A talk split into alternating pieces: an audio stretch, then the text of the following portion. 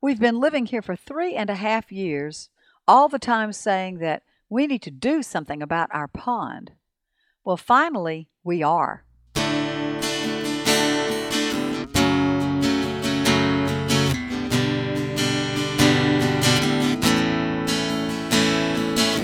Welcome to Longleaf Breeze, subsistence farmers using three simple principles approaching but never reaching subsistence. It's gotta be fun while we're doing it, and we don't make all misstatements. And now, Lee and Amanda Borden. Thanks, Adrian, and welcome to our podcast of May the 2nd, 2013, dealing today with all matters related to our little pond that we inherited when we purchased Longleaf Breeze.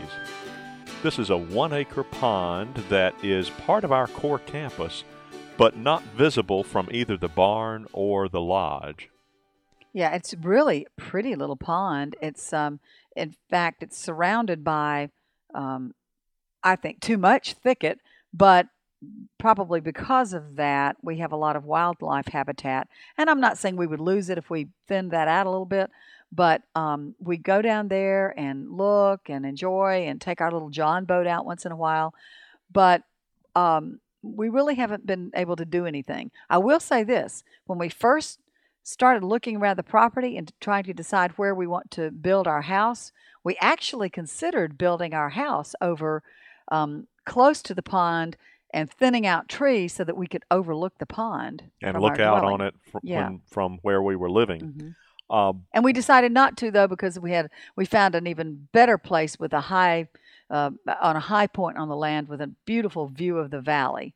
So, but we still have the pond, and it's still a nice thing and to it look is at. still very pretty. Uh, we just love going down there and checking on it and so forth. Well, let's talk about some things that are good about the pond. One is that it's spring fed and it has good dam integrity, at least now, which means that the water level never changes much at all. Even in the drought of 2007, when I just thought for sure we would see the water level plummet.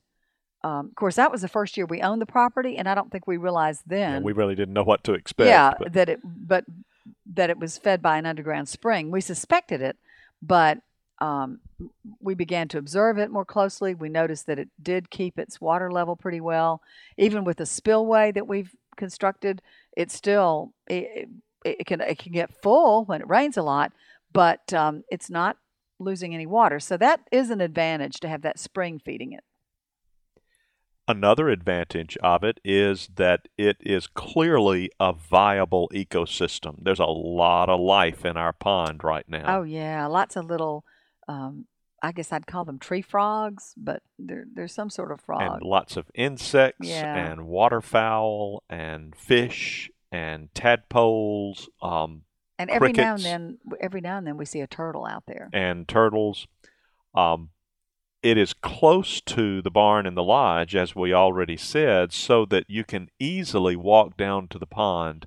I'd say maybe a three or four minute walk from the barn and maybe five from the lodge. So it's Yeah. really close. Yeah.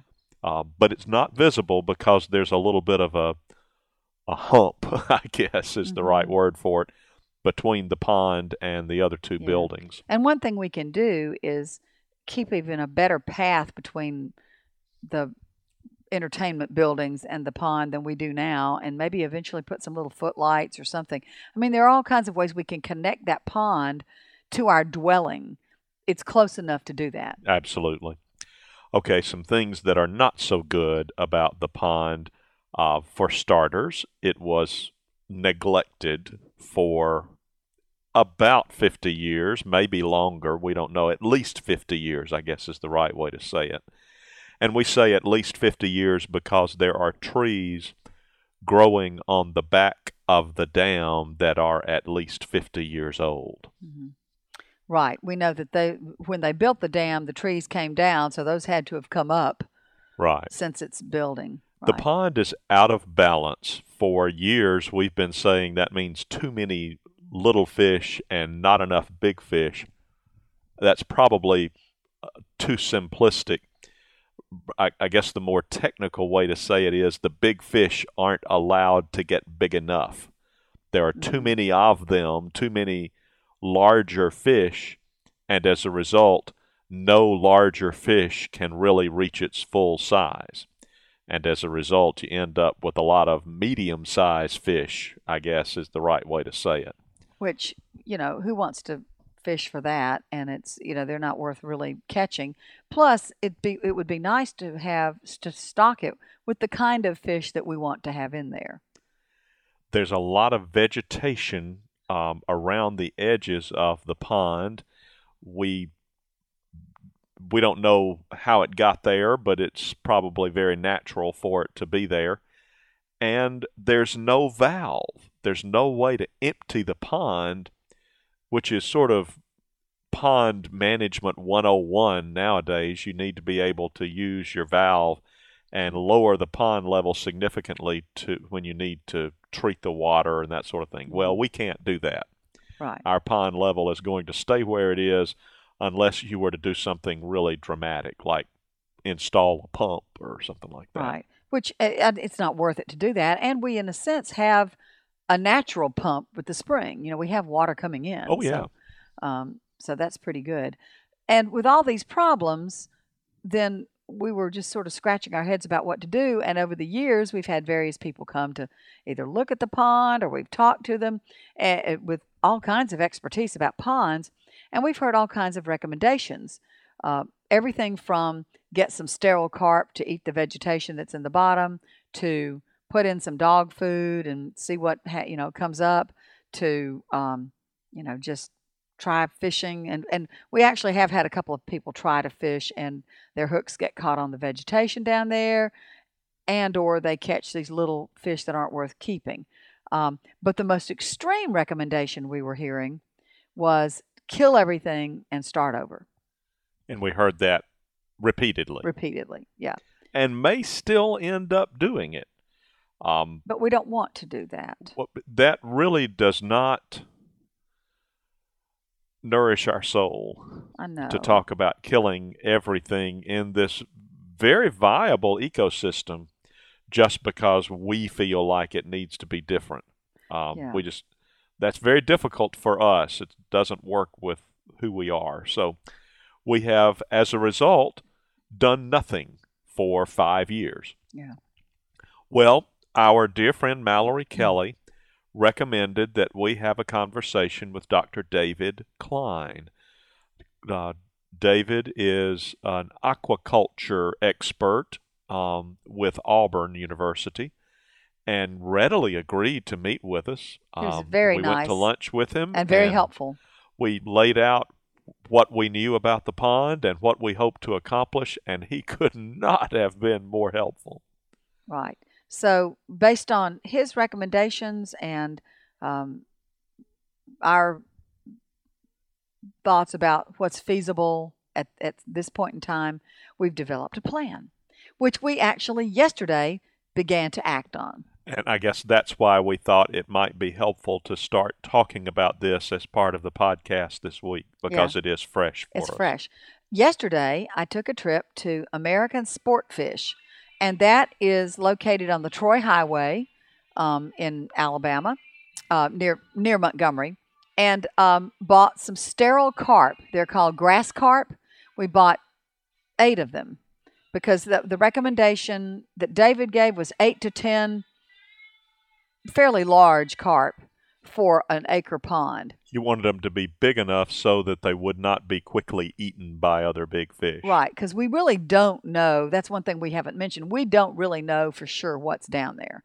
Um, we could have spent almost a thousand dollars to have somebody come in and figure out exactly what's in there, but we just decided to skip that and and spending all that money because it might, you know, if we if we got the wrong kind of information, or not that the information would be wrong, if we got a recommendation we didn't want to hear, like kill everything and start over, um, you know, that we might not really get our money's worth because I don't know that I'm willing to do that. So, Exactly. I, I think the concern we had about the hire me and let me come in and spend a thousand dollars to find out what's there is we feared that what we were going to hear is Now that we found out what's here, kill everything and start Mhm. over. Yeah, yeah. And we sort of know how that works. hmm So our hope is that instead of spending $1,000 and then spending even more and killing everything, we might try spending four or five hundred dollars and just see how it works. Yeah, yeah. So- Knowing that we could easily end up spending that big money and killing everything later, but we just want to try this first so that it, we're satisfying our souls. and we may not need to. But the, the sterile carp are the first step because they eat that vegetation off the bottom. We got the, the standard size that American Sport Fish sells is 9 to 12 inches, which was big enough. Um, if there are some big bass in there, they're big enough to survive that. And by the way, one reason that we think there might not be any bass in there, um, David Klein had said, asked if we had any frogs, bullfrogs. And I said, Oh, yes, I can hear them. He said, Well, usually bass eat the, I guess when they're in the tadpole stage, they'll be, their population would be severely curtailed if we had bass. So we're likely our ca- carp um, will not encounter bass. Um, but, but anyway, we wanted to be sure we got them in a, at a large enough uh, size so that they could survive. So yesterday, first step, went to American Sport Fish and got these fish, and they were really pretty. I, I don't know what I expected them to look like. Yeah, they're not gold. They're uh, they just look like sort of green fish. Yeah, and so we um they they're packed. I didn't expect this either. It was interesting in a, a plastic bag full of water, and that's in sort of a, a makeshift ice chest thing that they put it in. And you take it back, you take it home to your pond, and put the bag of water of fish with the fish in it in the pond water in the shade. You don't want the sun beating down on it uh, for 10 to 15 minutes so that the the the temperature of the water in the bag can become equalized with the temperature of the water in the pond. You don't want to shock your fish. So we did that, and then it was really fun. We uh, you clip the bag open with an exacto knife, and then just let them swim off into the pond. So and they were not. It, it took them a while to swim off. You know, Yeah. they were sort of okay, and they just sort of one by one wandered out. mhm. It probably took four or five minutes for them all to exit yeah. that bag. And we had the a- added excitement of my trying to hold on to Audie by the leash so that he wouldn't immediately dive in and begin harassing fish, possibly biting one. We just didn't know what would happen. So we had to make sure he didn't become part of the situation there. The next aspect of our tr- of our plan is for us to begin feeding the fish now, just to see what's there. And I have already begun doing that using white bread.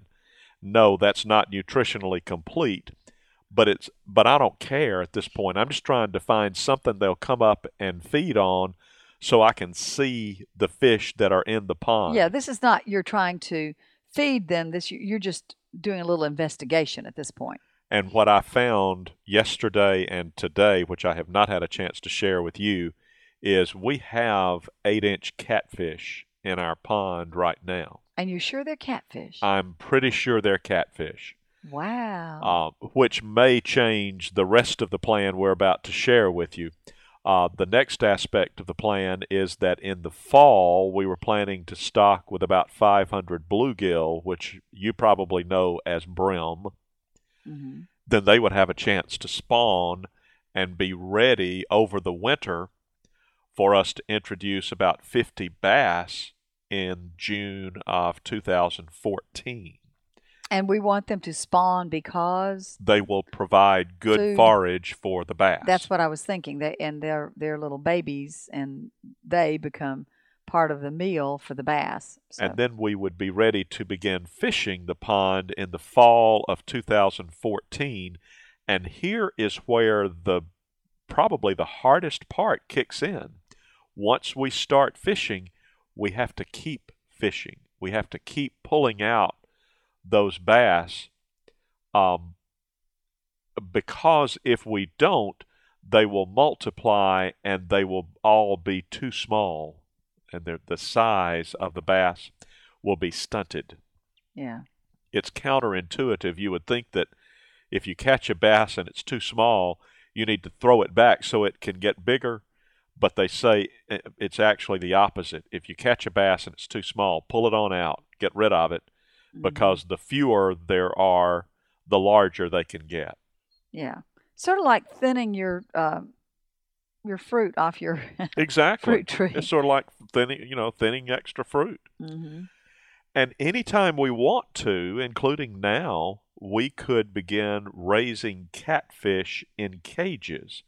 They say in cages because catfish will compete with the bass and may not let the bass become large enough.